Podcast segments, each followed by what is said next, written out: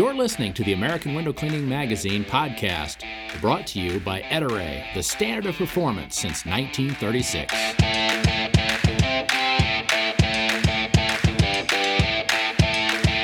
We're really excited today with Jim DuBois. He's going to be with us uh, from North Carolina. Uh, Jim, thanks for coming on today. We're going to be talking about the Business Builder article in the AWC magazine. Hello there, Michael. How are you and everybody else uh, on the line here? Yeah, good. It's good to see you again, Jim.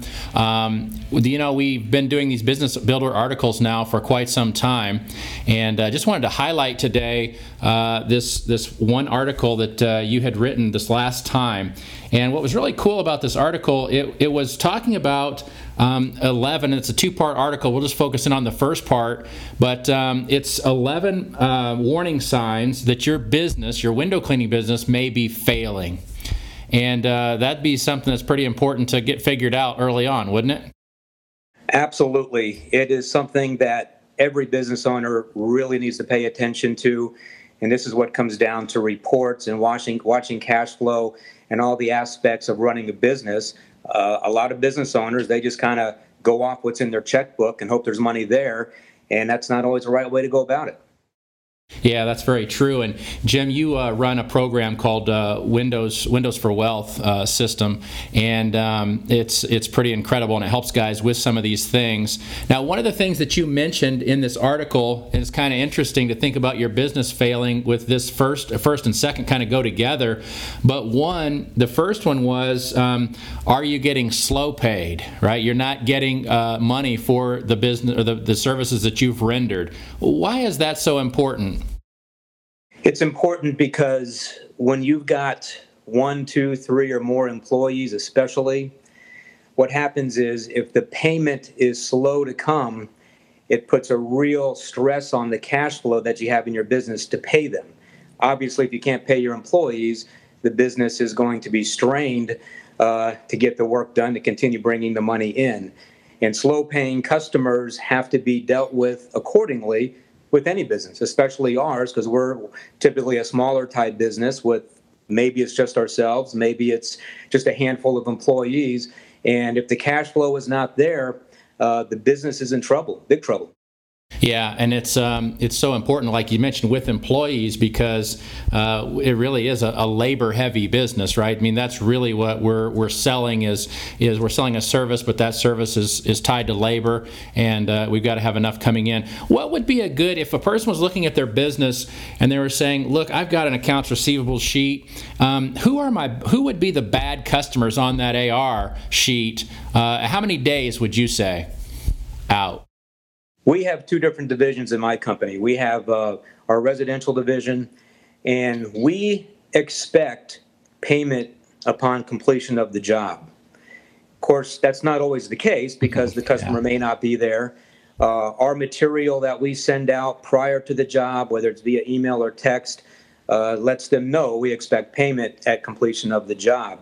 And it doesn't always work out that way. So if we're not paid, we immediately, within a couple of days, our administration person is on the phone with them uh, within 48 hours, very relentlessly in order to get paid. It's not something that we just kind of hope and wait that a check or a credit card is going to come uh, in the mail or the phone.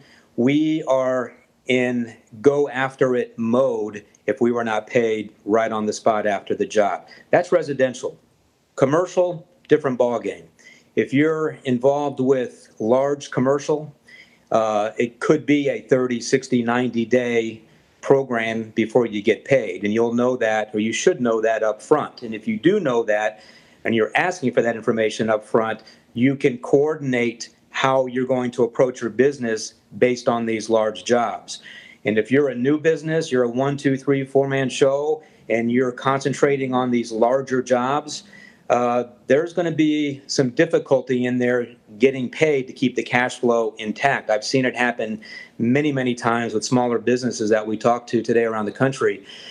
We also have a commercial storefront division. And when we, our sales guys, pick up these storefronts on our estimate form, as we pick up these the stores, we ask them what is the path to least resistance so that we can get paid. Options, of course, are pay the technician at time of cleaning, to give us a credit card, and if they do give us their credit card information that we can zap at the end of every month, and we have hundreds of them, we will give them 10% off of the uh, the price that we're selling the storefront for. We had two more calls come in today because we send a mailer out to all of our commercial storefronts in order to try to get as many to convert to the auto credit card charging the last day of the month as we possibly can. But some of the customers that are commercial, they're going to say, well, I just want to pay when the month is over. And in most cases, you're going to get paid in 30 days or so with commercial storefronts, but you're going to get those customers that they just won't pay.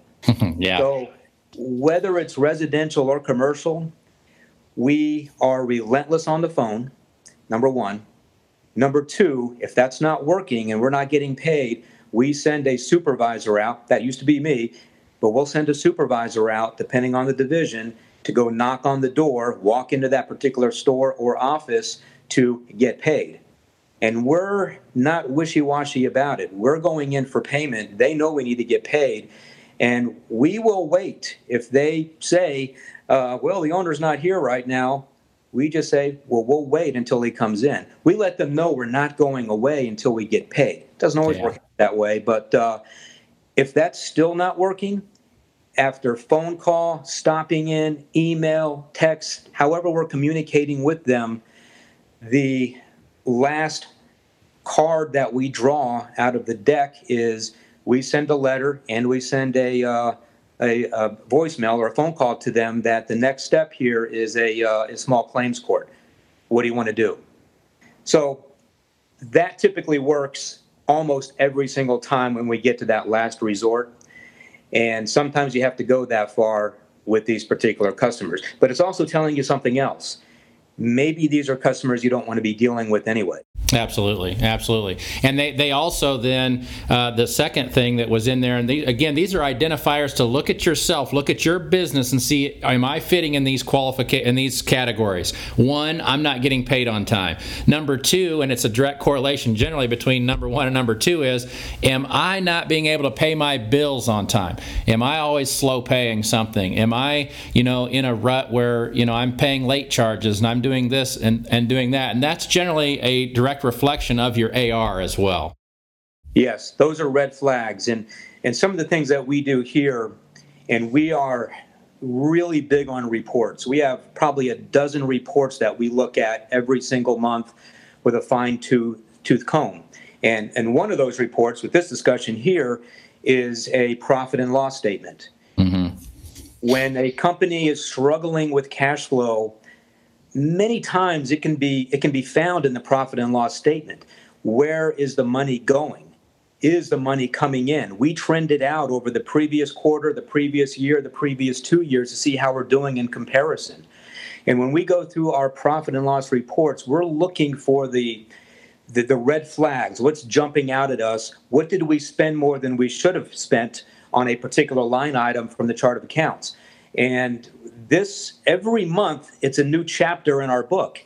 And as a result of these profit and loss report meetings that we have and the red flags that come out of it it allows us to put our attention on it that next period of 30 days. So that's one thing that we do. So we've always got a handle on accounts receivable.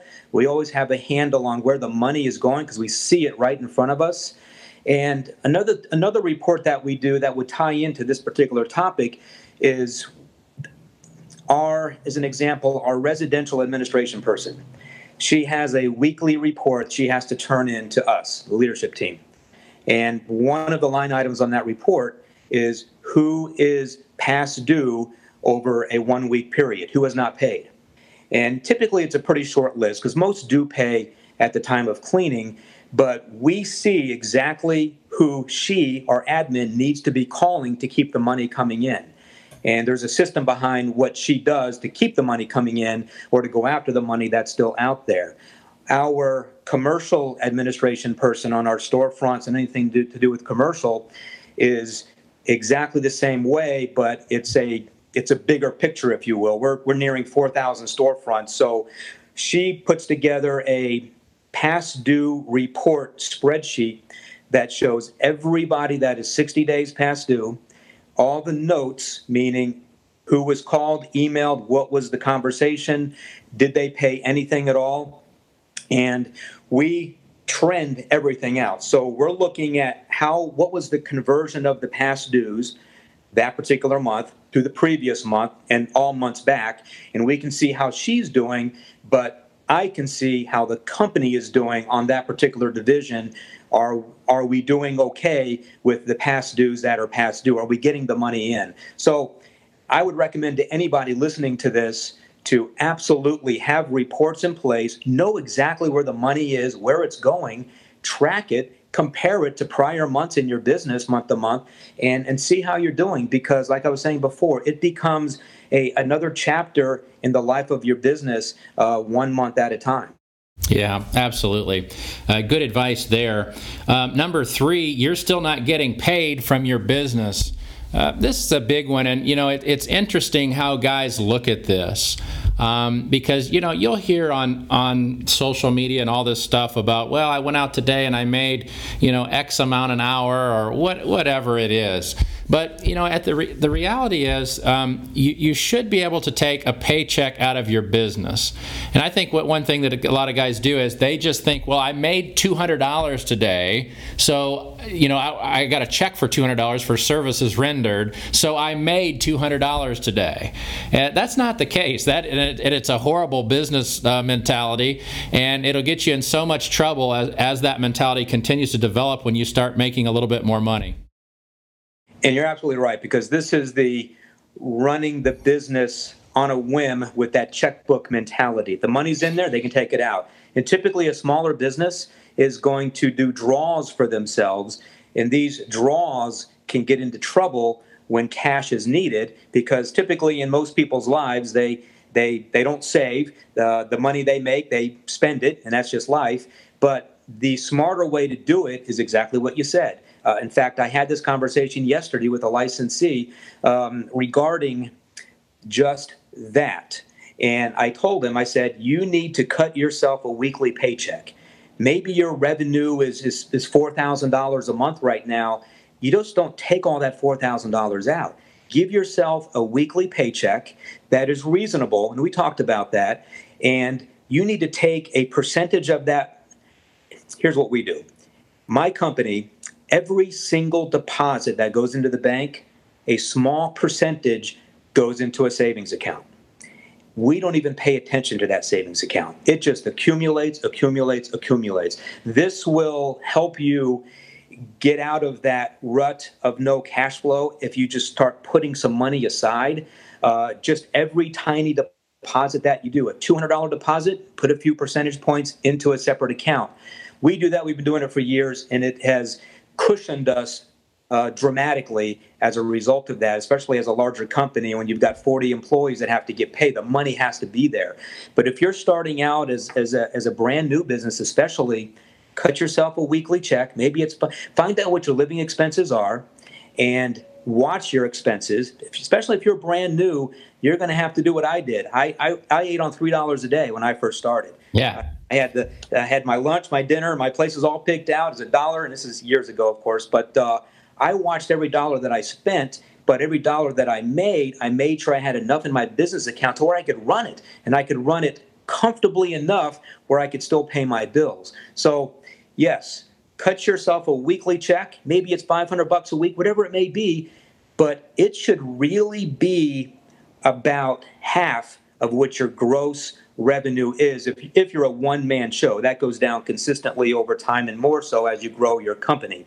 Right. But, uh, right. Keep the cash flow intact. That's one way to do it. Yeah, guys, I can't stress enough if you're trying to if you're truly trying to scale your business into an employee operation, if it's if you're trying to go from a single man operator to having multiple employees out there, you will have to you will have to do this method. You'll have to figure out what you're what you're worth a week, and then we don't have time to get into it today. But once you establish that, that's going to dictate your sales program because you're going to have to go out and get enough sales in order to to meet that requirement. So, uh, guys, really pay attention to this one. If if you're looking to scale your business, you're looking to uh, uh, to get into the employee situation, you're going to have to stop spending every single dime you make uh, in in a uh, on a, in a transaction. You just have to, or else you'll never scale it. So, you have to have that attitude of frugality because it's so easy to spend the money. Fancy trucks, fancy equipment, the new and latest and the greatest gadget you've got to you've got to look at it as not as the technician. You've got to look at it as the business owner. You've really got to watch the dollars that are coming in and going out. Accounts receivable it's got to be there. Accounts payable it's going to be there. Yeah. and you're not on it uh, with how you approach your spending. Two things could happen. One your business will fail or you'll be stuck in a situation where you never can scale because you're not putting anything away because you're spending everything. Yep, absolutely right, Jim. There, the fourth and fifth thing in that article, one was you're you're maxed out uh, with your borrowing limits and all that, and that's going to be a direct reflection of the AR as well. And then um, the last one, we're not going to have time to get into it today, but it's you can't limit your employee turnover. Um, just in in one minute, why is that a key indicator that your business may be in trouble? Michael, this is this is something where, and this is a whole discussion, but the minute version of this is if you're constantly losing employees and constantly hiring new employees, meaning you have to train those employees every time that occurs, it's costing you money because it takes time to train people. It takes time to get these people in the field, to get them up to speed. And this is where company culture comes into play. This is where benefits come into play. This is where you, as the leader of the organization, creates that a company environment where people don't want to leave. And if you can begin limiting that turnover, you will find that your profits will continue to rise more and more and more because you're not wasting time and money with constant turnover. And this would be a great topic for another call for sure because absolutely. Uh, it will suck the cash out of your business if it's a constant ongoing thing. And if it is a constant ongoing thing, something is wrong. Yeah, you know it, it is. We'll, we'll do that. We'll we'll, we'll uh, chime in on that topic again because we could spend whole 15, 20 minutes on just that topic. Um, but I know in my business when I had it, I didn't figure that out until probably the eighth or ninth year in that we needed employee stability going into spring and it was rough because you you had to downsize in the winter but i needed employee stability in the spring in order to really project my company once i figured that out it was a game changer an absolute game changer absolutely Jim, I always appreciate you having on board here at AWC. You're just a, such a great resource. Um, we'll put your link up. You can check him out at Windows Wealth. And uh, Jim, thank you and have a great day. Thank you very much, Michael. We hope you enjoyed this podcast. Please uh, feel free to subscribe and also leave a review. And you can read us anytime at awcmag.com.